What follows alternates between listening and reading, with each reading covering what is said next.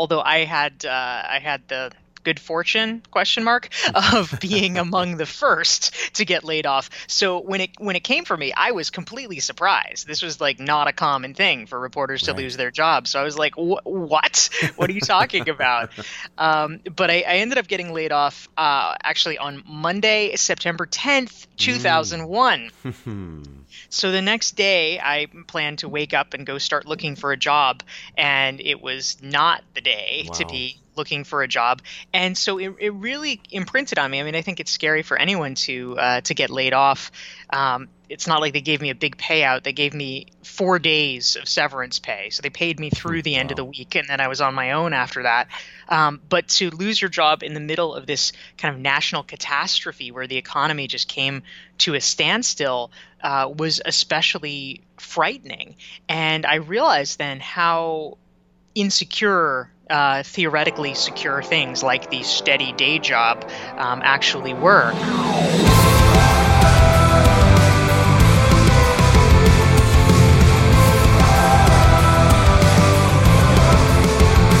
What is going on, everybody? Ryan Caligiuri here. Thank you so much for joining me on this week's episode of Cut the Crap podcast, where every single week I'm reading a book, condensing it down to its core golden nuggets, bringing the author on the show, having a conversation with them about the golden nuggets. And I'm here every single week just trying to save you a little bit of time and bring you some information that I believe can spark real change in your life.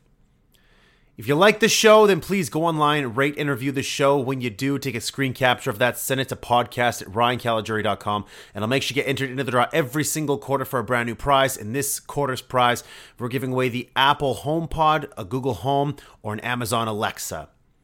Also, don't forget to connect with me on LinkedIn, Twitter, Facebook, Instagram. I am most active on LinkedIn. And thank you so much to every single one of you who have contacted me through LinkedIn.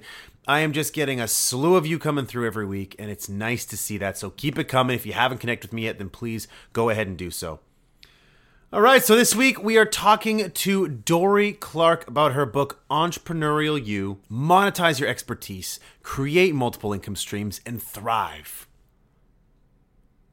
I think this book is important for a number of reasons. First, I think it's important because a lot of you listening right now, you might be relying on one source of income. That's really dangerous.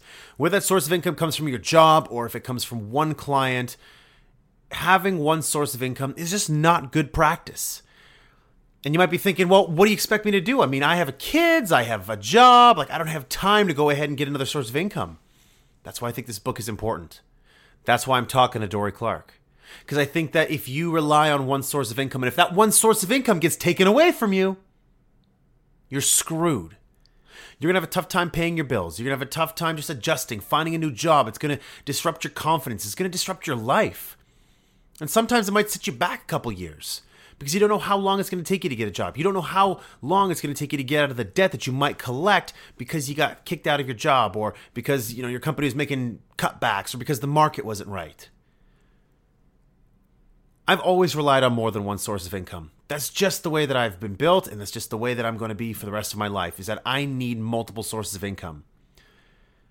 And if right now you're in a job and you're thinking, you know what, there's more to life than me just sitting in this nine to five that doesn't inspire me, it doesn't excite me, there's more to it than that, then again, this book is for you. This book is for the person out there who wants to monetize their expertise, who wants to become an expert in a specific field, who wants to get into consulting, who's thinking about speaking, who's thinking about becoming an author, a writer, a columnist. If you're listening right now and you're saying, you know, I just needed a little spark, a little spark just to get me to take that next step, to start working on something on the side while I'm in my job so that it's a little bit safer, so that I can make the transition one day to doing something that I truly love then I think this interview and this book, Entrepreneurial You, with Dorie Clark, could be the spark that you need to get you going. In any case, enough jibber jabber. Let's crack right into this one. Again, this is Entrepreneurial You, Monetize Your Expertise, Create Multiple Income Streams, and Thrive by Dorie Clark. I will catch you back here at the end of the episode. Enjoy. Dorie, how you doing this morning?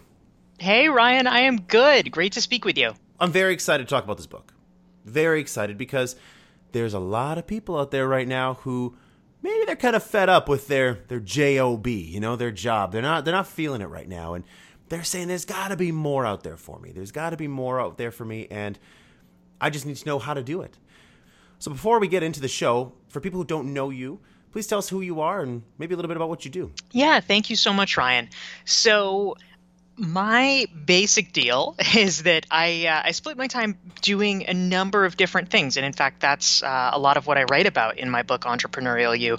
I have uh, nine different income streams that I have developed over the years, wow. and they all kind of they all kind of tie into a central idea but I made an effort a few years ago to really try to diversify because I realized that was the best way to both hedge against risk and capture the upside. So the things that I spend the most time doing, um, I write business books, including the latest Entrepreneurial You. I teach part time for the Fuqua School of Business. I do executive coaching, marketing strategy consulting, give a lot of uh, keynote speeches, do online courses, masterminds, mm-hmm. affiliate income, live events. Uh, so I, I, spend my time uh, spread through those things. But the, the basic point of my work and what I really try to do more than anything is help talented professionals learn the strategies to get their ideas and their voices heard in an increasingly crowded and noisy marketplace. Mm. Now, you weren't always somebody who had nine income streams. Obviously, you don't. That doesn't come out of nowhere. You had to build that. Maybe tell us a little bit about your story and how you ended up from where you were to where you are now. I actually started my career because I got foiled doing what I thought I wanted to do. I was a newspaper reporter and I ended up getting laid off, as is unfortunately pretty common for mm. newspaper reporters these days.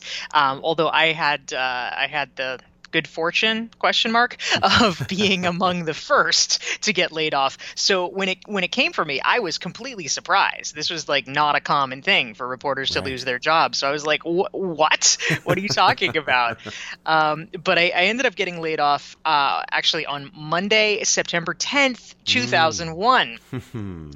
so the next day i planned to wake up and go start looking for a job and it was not the day wow. to be looking for a job, and so it, it really imprinted on me. I mean, I think it's scary for anyone to uh, to get laid off. Um, it's not like they gave me a big payout. They gave me four days of severance pay, so they paid me through the end wow. of the week, and then I was on my own after that. Um, but to lose your job in the middle of this kind of national catastrophe where the economy just came to a standstill uh, was especially frightening.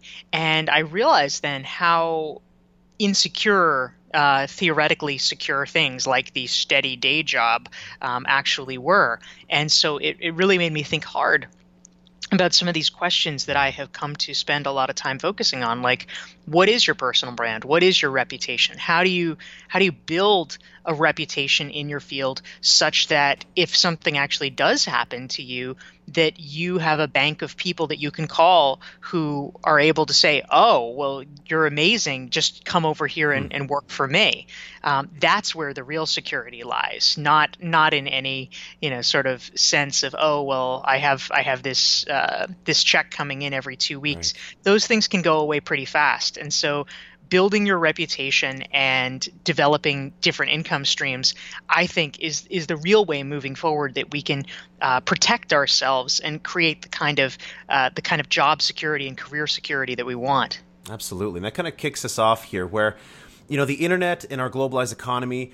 They've given everybody the possibility of reaching millions upon millions of people working on their own terms, you know, enjoying unlimited income potential. But for too many of us, that's not the reality. Instead, we live in a world where success doesn't necessarily equal a great income.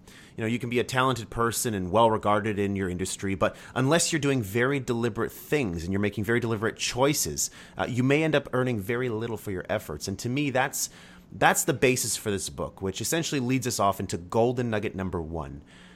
Why is it so hard for people to make a jump from a job to being their own boss like you did? Yeah, I think that there's uh, there's a number of, of challenges associated with that. But when people are are thinking about going to work for themselves, honestly, there's uh, first of all there is oftentimes a hesitation to uh, to sacrifice a, a, quality of life that has been built up. And I think it, it is important to be realistic about it because it, a lot of the discourse around starting your own business or something like that is about, oh, well, just take the leap, just have a leap of faith. and the truth is, if you're actually conceptualizing it as a leap of faith, that's that's not really a great idea um, because there are financial obligations that people have. You know, maybe they have a mortgage or something like that. And I, I think that that um, it, it does almost always take a while to be able to build up your entrepreneurial business. Mm-hmm. Um, so we need to be honest about it and i think that for far more people the the idea should be that instead of just kind of blindly jumping into something which you know to be fair that's that's what i did and what i would not recommend other mm-hmm. people do um, i think that it is a good idea to spend a year maybe even two years building your entrepreneurial side venture nights and weekends testing it out seeing what works and then being able to make a shift into it full time if you wish to do so once you have a lot more data about what what customers are actually connecting with and knowing for sure rather than guessing uh, that you can make a living from it.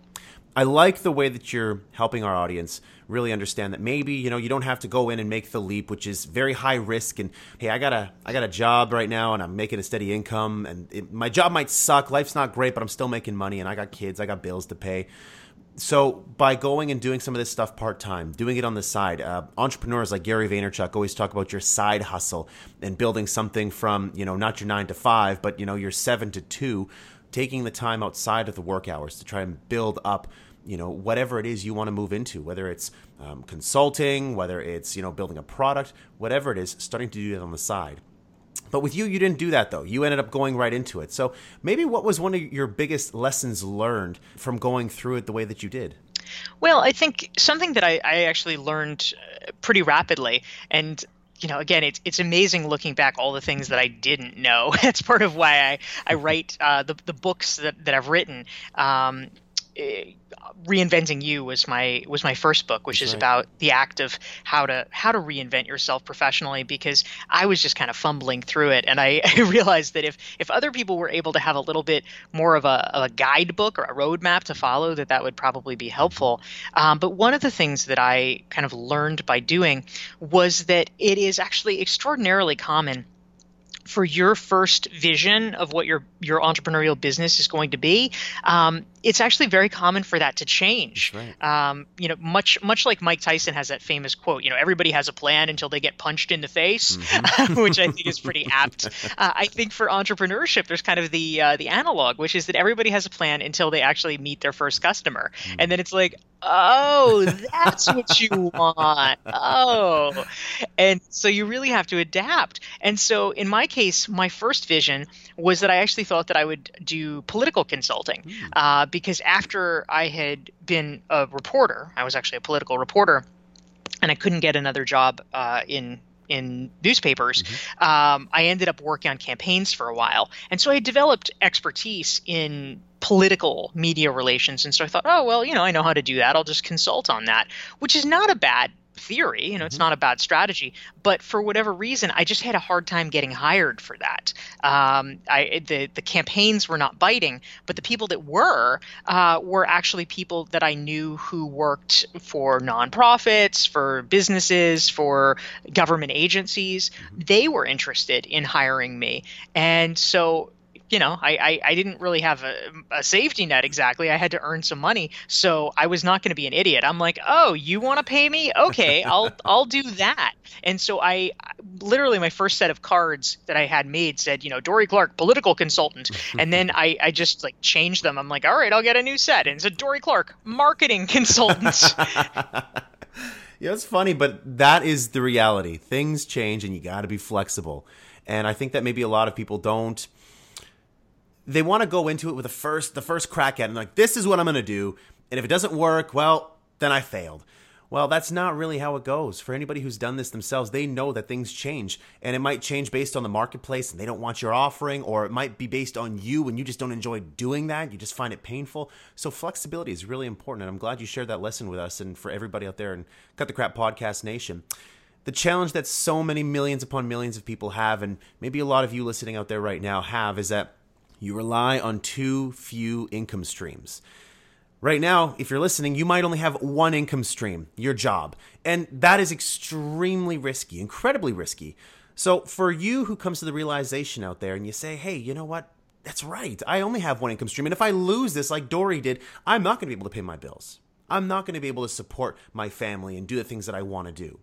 So, for Golden Nugget number two, it says to build your brand, you must become a trusted source. And building your brand is a part of taking that first step to becoming an entrepreneur.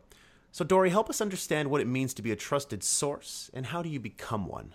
In terms of, of becoming a trusted source, I mean, the, the truth is, if you are going to be selling anything to people, whether it's uh, coaching or consulting services or you know even even products, uh, people need to to trust you. They need to, to connect with you, and so uh, you know, I, I certainly wouldn't hire a coach, for instance, to teach me how to do anything, whether it's how to dress better or how to lose weight or how to be a better leader, if I didn't have faith that that person knew what they were doing.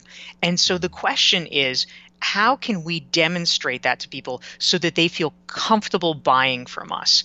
And it's it's really it's really about reducing the perceived risk that the customer feels so that they are more likely to buy from us. And you know a, a lot of people skip this step. They don't they don't bother. They just say oh i'll i'll just put up a website and you know things will happen. You know people buy stuff. And you know it, it it doesn't really it doesn't really work that way. There there is this uh, this process of wanting to uh, to create a warm lead, so to speak. You know, you warm up the customer by getting them to understand who you are, what you're about, so that at a certain point, you don't even have to sell them. It's that they want to buy because they see, wow, I really resonate with, with what this guy or what this gal is saying. Um, so, how do you do that? Um, you know, I mean, and we even see it in products, for instance. I mean, if you're buying something off of Amazon or eBay, you look to see what that rating is. Mm, you know, how many mm-hmm. people have, you know, have given them a five star rating? What are their reviews? That matters. Right. And certainly it's it's true if you're doing the kind of more person to person consulting, et cetera. Um, so a big way that that I did it personally was through uh, through blogging and content creation. This is actually uh, kind of a cornerstone of the methodology that I teach in my recognized expert course. Is that if you are creating free content for people, could be writing or podcasts like this, it could be videos. It gives people essentially a way to try before they buy. It's a way that they can they can actually envision, you know, who you are, what you're about. They can begin to see, oh, well, what would it be like to, you know, to work with Ryan? You know, mm-hmm. what, you know, what, what kind of vibe does he have? Is he my kind of guy? Mm-hmm. And when they are exposed to more and more of that, it makes it easier for them later on to, to just hit the buy button and say, yes, you know, I don't even need to do any more due diligence. I've been listening to him for months or for years, and I know what he's about, and this is a great offer, so let's do it. Mm-hmm. What are some of the risks that people face if they're deciding that I'm going to build my brand online, Dorie? I want to go online and I want to start doing LinkedIn articles. I want to start putting effort and focus into my Instagram account, into my Twitter account, into my Facebook, and they spend hours upon hours upon hours building up their social media presence. What's the challenge in that? Is is is that a good strategy? Is that not a good strategy? What would you recommend for people? Because I think that a lot of people, when they think about building a brand, that's the first place that they go to. Are there any lessons learned from people who have maybe done that, or things that you've seen? While you know certainly I'm a fan of uh, of the power of social media and, and using those channels. You know, I never I would never say to people, oh, just you know don't you know don't bother. You don't have to be online at all. Um, I you know I do think it's it's important.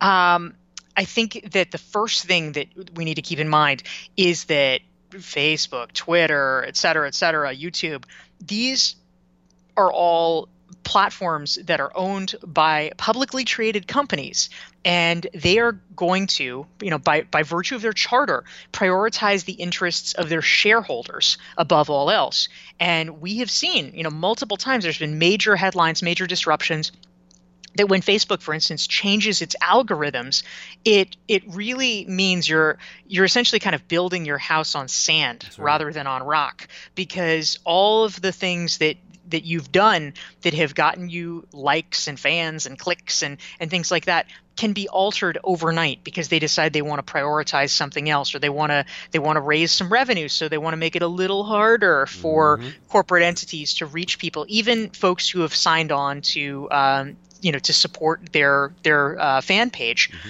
and so I, I think that we have to be aware that it's useful but it's only useful up to a point if you put everything into it you're putting your fate into someone else's hands.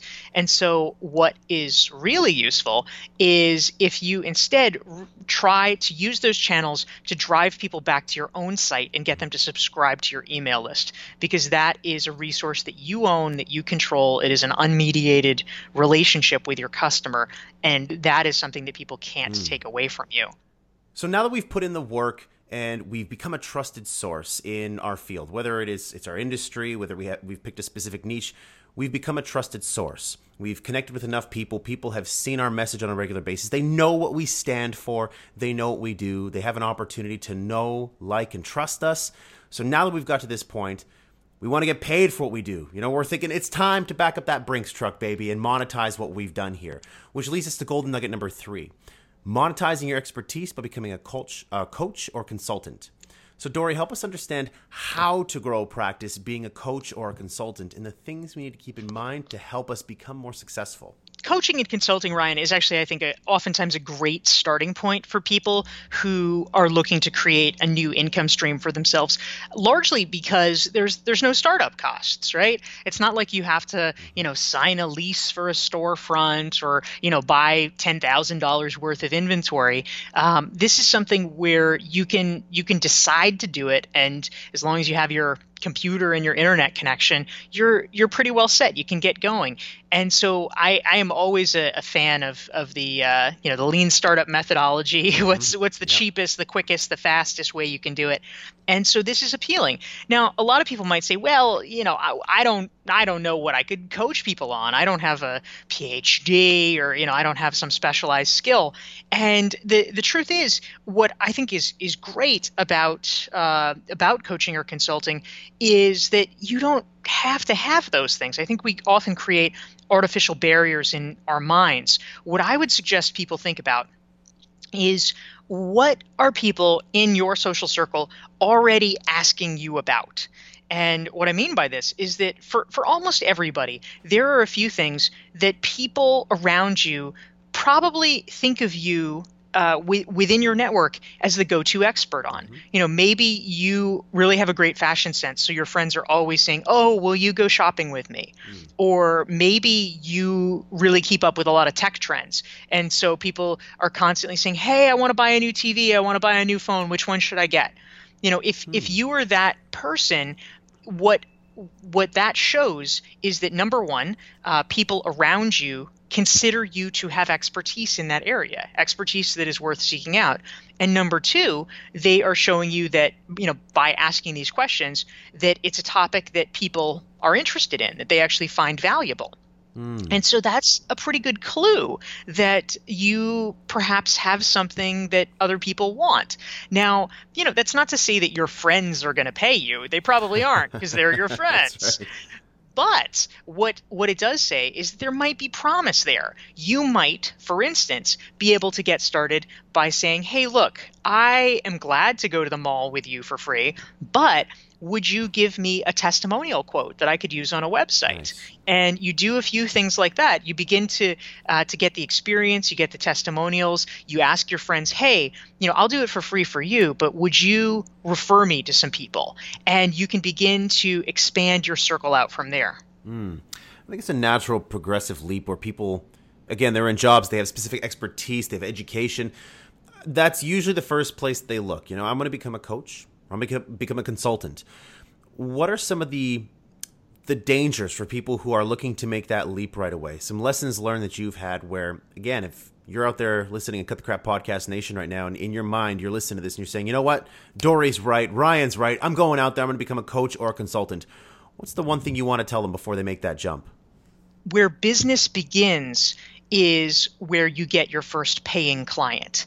And it doesn't actually mean that you even have to have somebody paying you full price mm. but you can you can become legitimate when you have somebody you know paying you whatever 25 bucks for you know for some session mm-hmm. and it starts the process moving and from there as you are gaining experience and as you are gaining testimonials it it becomes real through the doing mm-hmm. and it it can really take on a life of its own and we just we need to claim that expertise and with practice and with time you begin to see right. more and more it's kind of a process of pattern recognition what are the problems that people are having and what are the fastest and quickest ways that you can help them solve that and i think that that, that that's incredibly valuable mm. for for other people if you are going in and you say, you know, I want to become a coach or a consultant, something else that you can do. If you're comfortable speaking on stage like you are, Dorie, or like like I am, looking at building a speaking practice is another option, but it's not easy. Not everyone can come out of the gate and start pulling a big income, um, uh, big speaking income.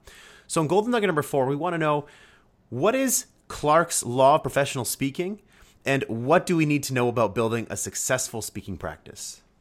Yes. So Clark's law of professional speaking is my is is my little formulation that I created, I Ryan, based based on hard fought knowledge, and it basically charts uh, one's speaking career. And it goes something like this. So, in phase one, no one is interested in hearing you speak at all, period. That's pretty much where we Ouch, all start. That hurts. I know, right? So demoralizing you can skip you can skip phase one if you're like an NBA player or something, yeah. but uh, most of us not so much. So in phase two, um, people are interested in hearing you speak, but only if you will speak for free. Hmm. Phase three, getting slightly better. People are interested in hearing you speak. They know that you won't speak for free, um, but they don't. They either don't have or don't want to spend a lot of money, so they might give you a little tiny honorarium. Mm-hmm. And finally, finally, after way more work and effort than we thought one should actually have to put in for it, in phase four, people want to hear you speak and they want to hear you speak so badly, they are actually willing to pay you good money and pay you what you're worth. So when you go down to that down those those four steps, it's intimidating because chances are you are kicking yourself off at, you know, number 1 where again, you talked about how when you were going to chambers of commerce you know you spent in your speaker bio and your dvd and, and you know your your speeches and they just ignored you. And it, it hurts the ego. It really does. So instead of going like for somebody who's wanting to start a speaking career and they're facing you know those four steps um, what's the best advice to those individuals out there who want to get their speaking career started? And, and what are some things to avoid? Yeah, so there's a few things to keep in mind. Um, the first one is there's actually kind of two parallel paths that you need to pursue. The first is actually just getting good at the speaking part, like literally perfecting mm. your skills giving the talks. And so for that, you should you should not really be worrying about money so much because ultimately it's skills development, right? It's professional training.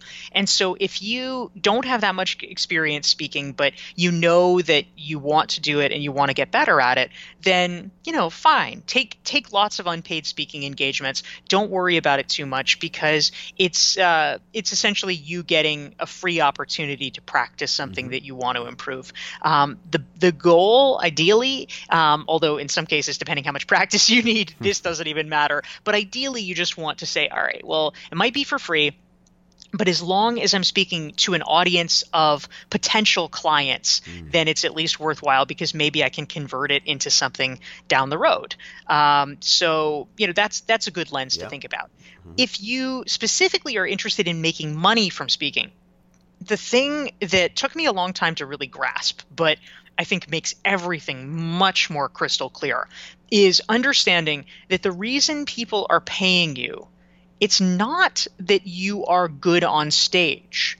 Now, of, of, don't get me wrong, they want you to be good on stage. They want you to be good at literally de- delivering the speech, but that actually matters less than you being famous. Hmm.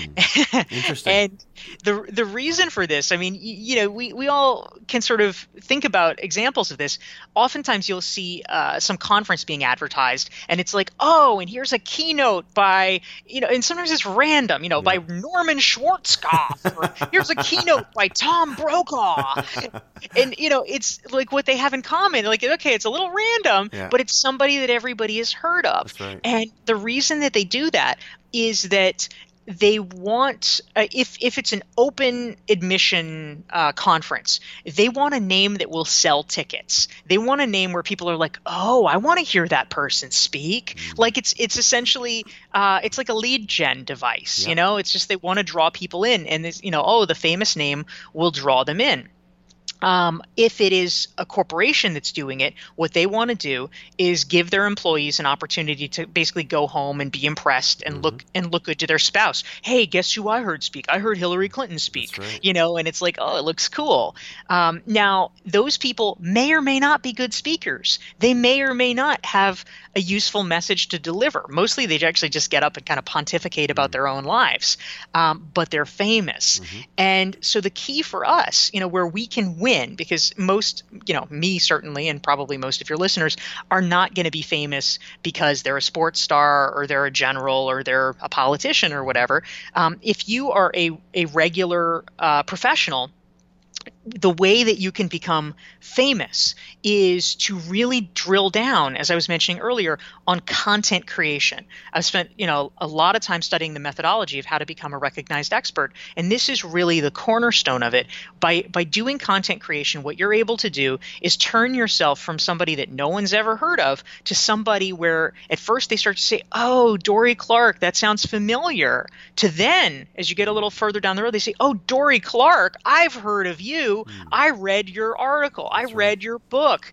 And then it, that familiarity is very exciting and it's it's something where again the conference organizer is like oh good it's like the equivalent of you know they, they always say uh, you never get fired for uh, for buying IBM. Right. You know the old mm-hmm. statement. It's kind of like that. People, the conference organizer wants something that feels safe, that feels reliable, and fame. I say in quotation marks. You know, being known, having a no- name that's recognized, gives you a kind of safety in their mind, which makes it far more likely that they will be willing to say yes to paying you. That's great insight. I never looked at it that way before, but that makes complete sense. And these individuals, like the you know the Kobe Bryants, the Hillary Clintons, they pull a huge speaking fee as well. So it's really about expectation management, and that if you're going to go out there and you want to build a speaking career, you're not all of a sudden going to be pulling three hundred thousand dollars a speech. It's probably not going to happen unless you build up some massive fame somehow. But there's something I, I wanted to ask you about, and it's something that um, Michael Parrish Dudell talked about, and he, he talked about going out and actually selling yourself as a speaker. And he said that by going out and selling yourself as a speaker, you're actually doing yourself a disservice because you're discounting the value proposition of what you do. And that seems so backwards and crazy, but that's the reality. Can you talk a little bit about that and you know, for the people out there who are thinking, hey, I'm going to build a speaking career. I'm going to go out there and blast the media. Tell them, hey, this is my speech topic. This is what I want to do. Come hire me for your next AGM. Come hire me for your next conference. What's the challenge with doing that?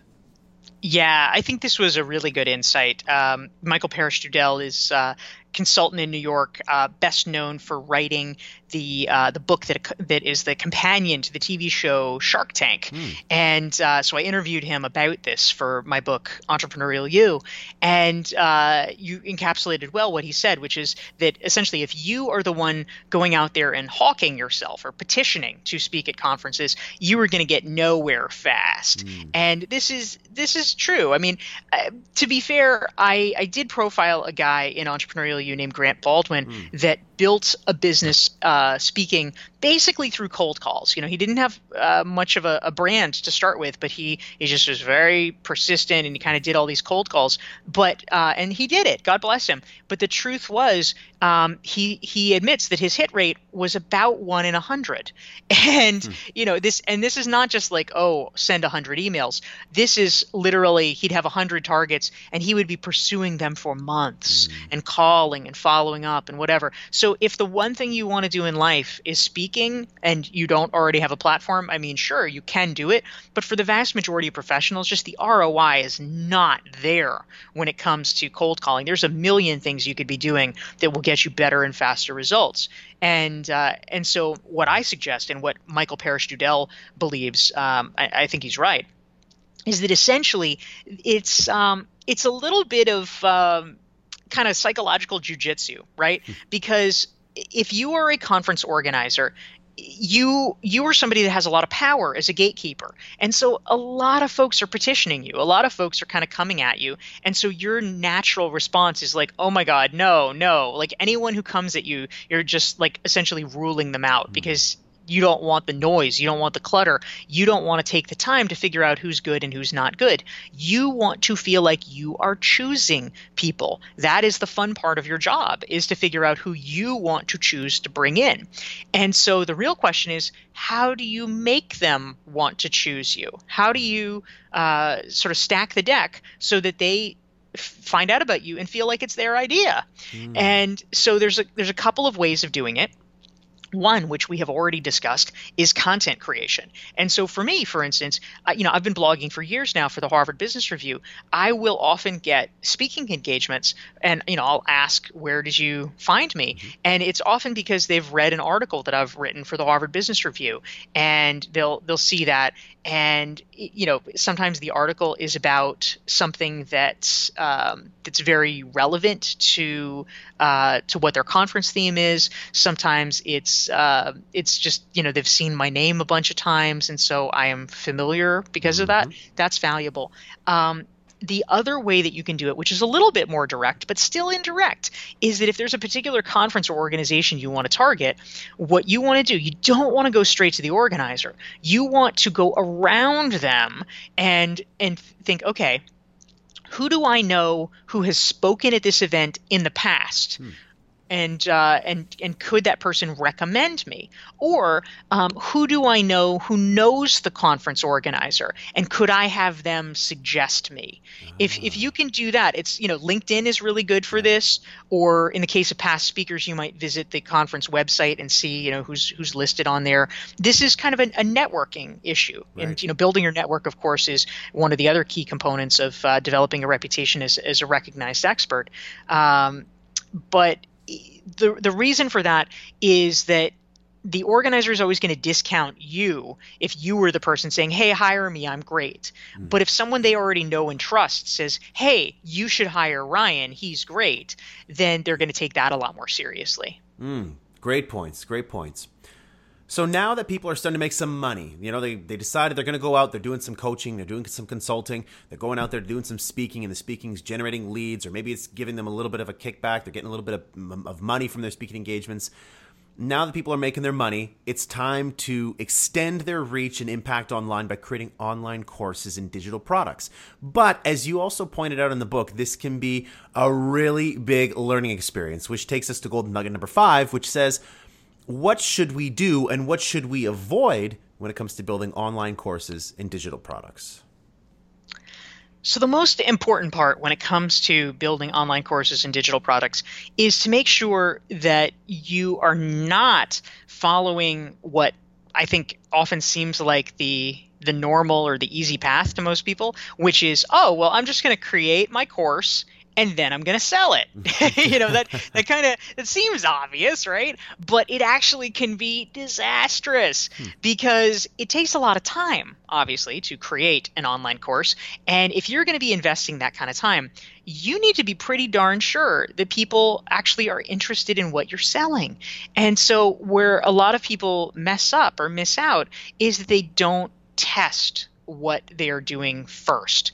And so uh, I will um, share a little bit about my own experience. I, in writing Entrepreneurial You, I not only interviewed um, a raft of about 50 plus experts in uh, who are very successful high six seven even eight figure mm. entrepreneurs um, about the different business models they have and the ways that they monetize but I also really tried to make myself a guinea pig. And so in the book, I recount uh, different strategies that I use to diversify my income streams. And so one that I talked about in depth was my experience creating an online course. And so following uh, the methodology that a, that a colleague named Danny Iny developed, uh, what I did was in late 2015, I surveyed my readers, you know, just you know, kind of quick mm-hmm. survey monkey type thing. Uh, but I got a lot of feedback back, uh, hearing more about what they were interested in, and so based on that, I decided that I was going to create my first online course about how to become a recognized expert.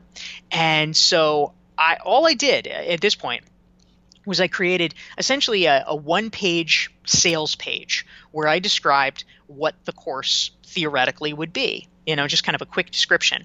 And I decided that I wanted to test demand. Now, if you test demand just by saying, like, hey, would you be interested in this? Uh, you're not necessarily going to get really accurate responses mm-hmm. because lots of people will say, "Oh yeah, Dorie, that sounds great." um, what you need to do is test it to the point where people actually are willing to commit real money to it. That's that's the real test is to see are they willing to pay for it. So in April of 2016, I I sent out an email um, with a link to this one page sales page, and I said, Hey, I am thinking about creating this full course as a way of testing it out.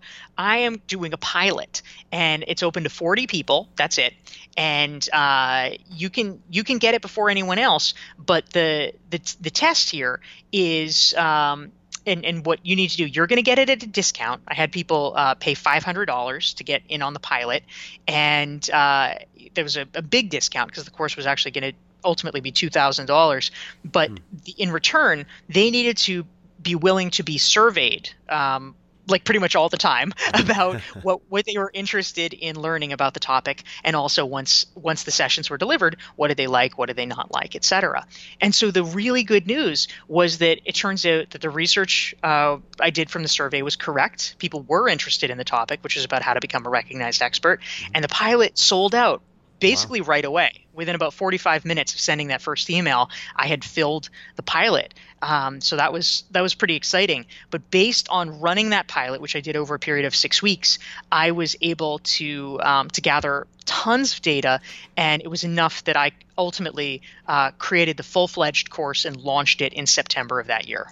Mm, interesting. Now, for anybody out there who they want to take their expertise and they want to put it into a different channel, they want to create a digital product or an online course. Um, for them, I mean, what what were some of the biggest maybe um, in all of your research that you've done? What were some of the things that people have done that really led them to become a success? Um, help people out there who are listening right now who are looking to create their own online course.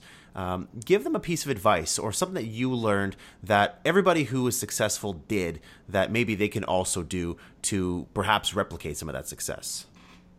Yeah, definitely. Well, I think something that is uh, very useful to do early on to the point of, of running a pilot is staying close to your customers, right? Mm. Because it, when you have developed expertise in a certain area, it becomes very hard to imagine what it was like when you didn't have that expertise. That is true. the so, sociologists actually call this the curse of knowledge. Yeah. You, become just literally unable to imagine. You know, but like, oh well, you know, like if you're a fashion person, it's like, well, well, duh, of course these colors don't go together. But like a lot of people don't realize that, yeah. mm-hmm. and so um, the way that I ran my pilot, actually, I I really I, I I didn't have any pre-recorded material or anything like that. I actually um, every week I, so basically all i did was I, I set the topic for the week you know so for instance the first week topic is like how do you find your breakthrough idea? Second week topic is you know how do you build a following online? You know things like mm-hmm. that.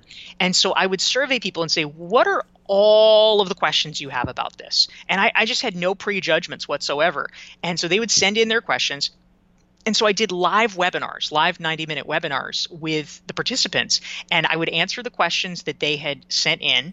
And then, because it was a live session, of course, they would have more questions that came up as we were talking. And so I would answer all of those. And so at, at the end, I was I was basically just there was a huge, rich amount of content mm. that we had where I was learning essentially how beginners think you know what are what are the problems what are the challenges if i had tried to just come up with that on my own, there is so much that I would have missed mm. because I, I, just wouldn't have been able to see it. So staying very close to your customers with the surveying, with the with the live yeah. sessions helps uh, helps ground you and make sure that your material is much more relevant than it otherwise might be. Yeah, I completely agree with that. That curse of knowledge is is is dangerous, and for anyone out there who wants to create their online product knowing what your customers will buy and knowing what they know. Um, sometimes people get in their own head and they're as they're experts in their field. They say, ah, I don't know if people are going to want this. I don't know if it's a value. Listen, get out of your own head. To you, you don't think it's a value because you've seen this for years. You know the answers to this already. So to you, it's not new. But go out there in the marketplace and ask them if it's new, and you might surprise yourself. So, great tip. I'm glad you brought that up. So, as we conclude this interview, I want to look at something that is still a little bit mysterious, and it's called affiliate marketing. Now, when you have a big enough targeted um, following, a new revenue stream opens itself up. So you can make a lot of money through this affiliate marketing, through affiliate relationships, where basically you're receiving a share of revenue in exchange for sending um, a paying customer to a vendor. Which leads us to our last golden nugget, golden nugget number six. What are the most important aspects to understand about affiliate marketing, and how do we make money with this approach? Yeah, so affiliate marketing can be a huge boon. Um, this is this is something where over the past three years, I have. Uh, it was something that I had never really done, but um, but over the past three years, as I got very serious about email list building, I realized its potential, and you know now I'm making. Uh, I, I, I need to do an analysis, but uh, I think for 2016.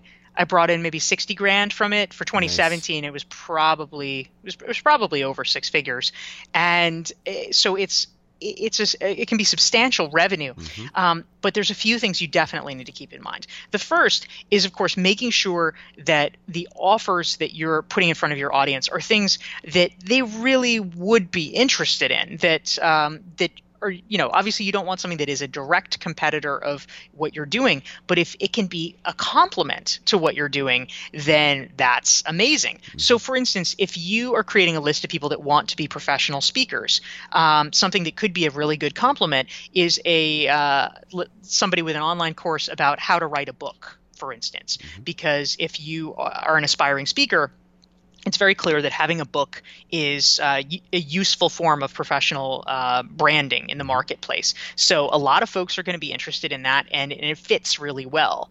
Um, so the content fit is is crucial.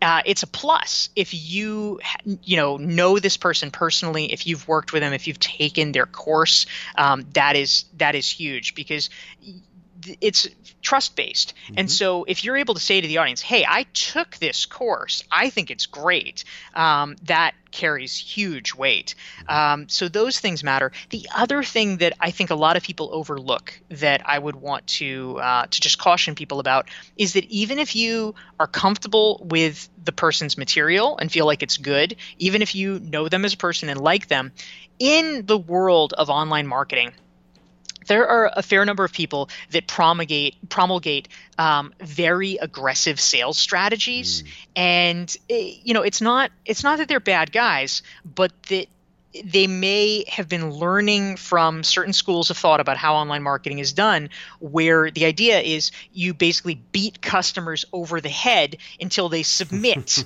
and buy whatever you're selling.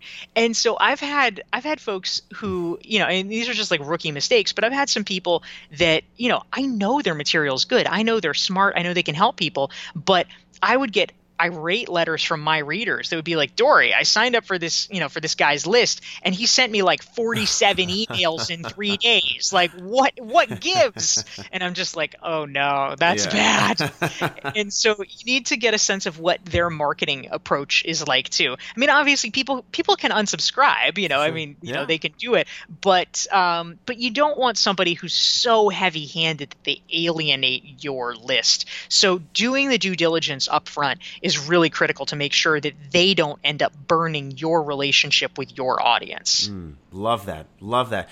It's all about becoming a trusted source, building that brand, taking that leap, going out, starting your consulting gig, your coaching gig, starting to speak, finding different revenue streams, whether it's affiliate marketing, um, advertising through podcasts or through blog posts, what have you, building that digital product, building that online product. There's so many different great takeaways. Entrepreneurial You monetize your expertise, create multiple income streams, and thrive.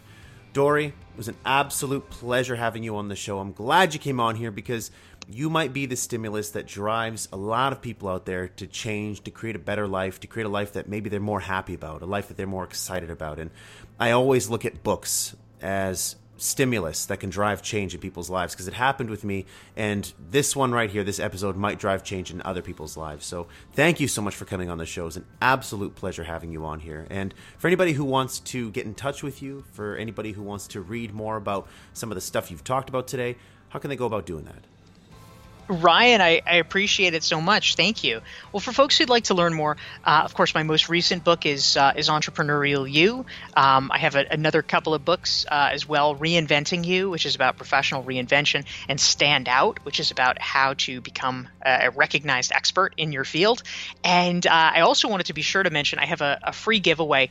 It is the 88 question Entrepreneurial You self assessment, and it actually walks people through the process of how to develop multiple income streams in their own business. So for anyone who's interested in that, you can get it for free at dorieclark.com. It's D O R I E C L A R K.com slash entrepreneur. Awesome. Well, Dorie, like I said, thank you so much for coming on the show. This is great content that a lot of people really, really need to hear. And I got to get you back on the show talking about your other books because this was an awesome interview. Thank you so much. Thanks, Ryan. Take care. All right, there we have it. That's Entrepreneurial You. Monetize your expertise, create multiple income streams, and thrive by Dorie Clark.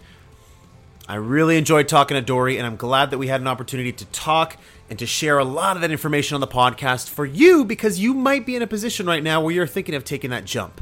You're thinking of making that next step. Well, there's a lot of really good takeaways from here.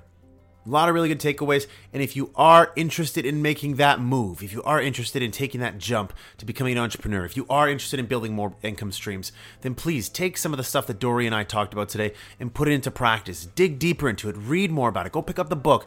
Whatever you have to do, I'm telling you right now, there is more to life than just a job that just is you exchanging time for money. Get excited about the work that you do because I will tell you right now the moment that you start getting excited about what you do 9 to 5, everything, and I mean everything, changes for you. Again, thank you so much for tuning in again this week. You know, your loyalty means so much to me. So please go out there, tell your friends, your family, your colleagues about the podcast. The more this grows, the more fun we have. If you like the show, then please go online, rate and review the show. You know the spiel. Go online, rate and review the show. Send it to podcast at ryancalogeri.com, and I'll make sure you get entered into the draw this quarter for a prize. Again, we're giving away the Google Home, uh, the Amazon Alexa, or the Apple HomePod. Also, don't forget to connect with me on LinkedIn, Facebook, Twitter, Instagram. If you're going to connect with me out of one of the four, make it LinkedIn because that's where I am most active at this point in time. So thank you so much to all of you who've rated and reviewed the show. And thank you so much to all of you who have also connected with me online. Always means a lot to me to see who's out there in Cut the Crap Podcast Nation. So thank you so much. All right, that is a wrap. Thank you so much to all of you. Man, I've been saying thank you a lot this podcast just grateful. That's all, I guess. But, anyways, thank you so much for tuning in again this week. I will be back here next week when I have a brand new book, brand new Golden Nuggets, and of course, an interview with the author. And you know what I'm here doing every single week, just trying to save you a little bit of time and bring you some information that can spark real change in your life. Have a great week, everybody. I love you guys.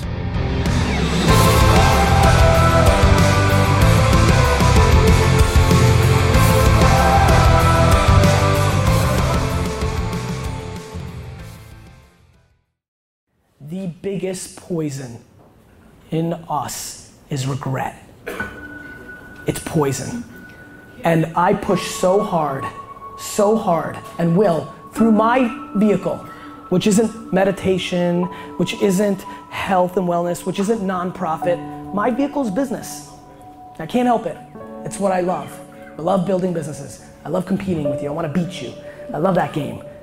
But through that vehicle, I will always push a lack of regret, an awareness to how good it really is. You're more than welcome to tell me about how bad it is or why you can't because or what, but it's just not true. Because if anybody ever did it, then you can too. Stop making excuses. Stop complaining. Nobody's listening. They may make pretend they're listening. The market doesn't care.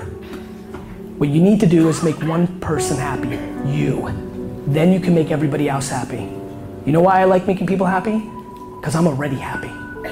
And so I implore you to take this last little rant and really look at your fucking face and understand are you doing the things that are putting you in a position to succeed, not just in a business world, but in life? Because it's super important. Because, boy, when you're happy in life, your fucking business can roll. And so I'm just trying to figure it out. And I've been trying to figure it out in front of you for the last seven, eight years, trying to figure out the unlocks EQ, IQ, self awareness, hustle. I don't know what they are. You know why? Because, like I told my man, it's 330 different unlocks. And so I'll go to all of them. They're all tried and true. And one might hit you. Yeah, it was hard work because I'm actually lazy. I talk a good game, but I'm full of shit. Or it might be something else. But fuck, one. And so. You, you decided to sit? You're into this, right? It's good, right? This is some good shit. You're gonna remember this?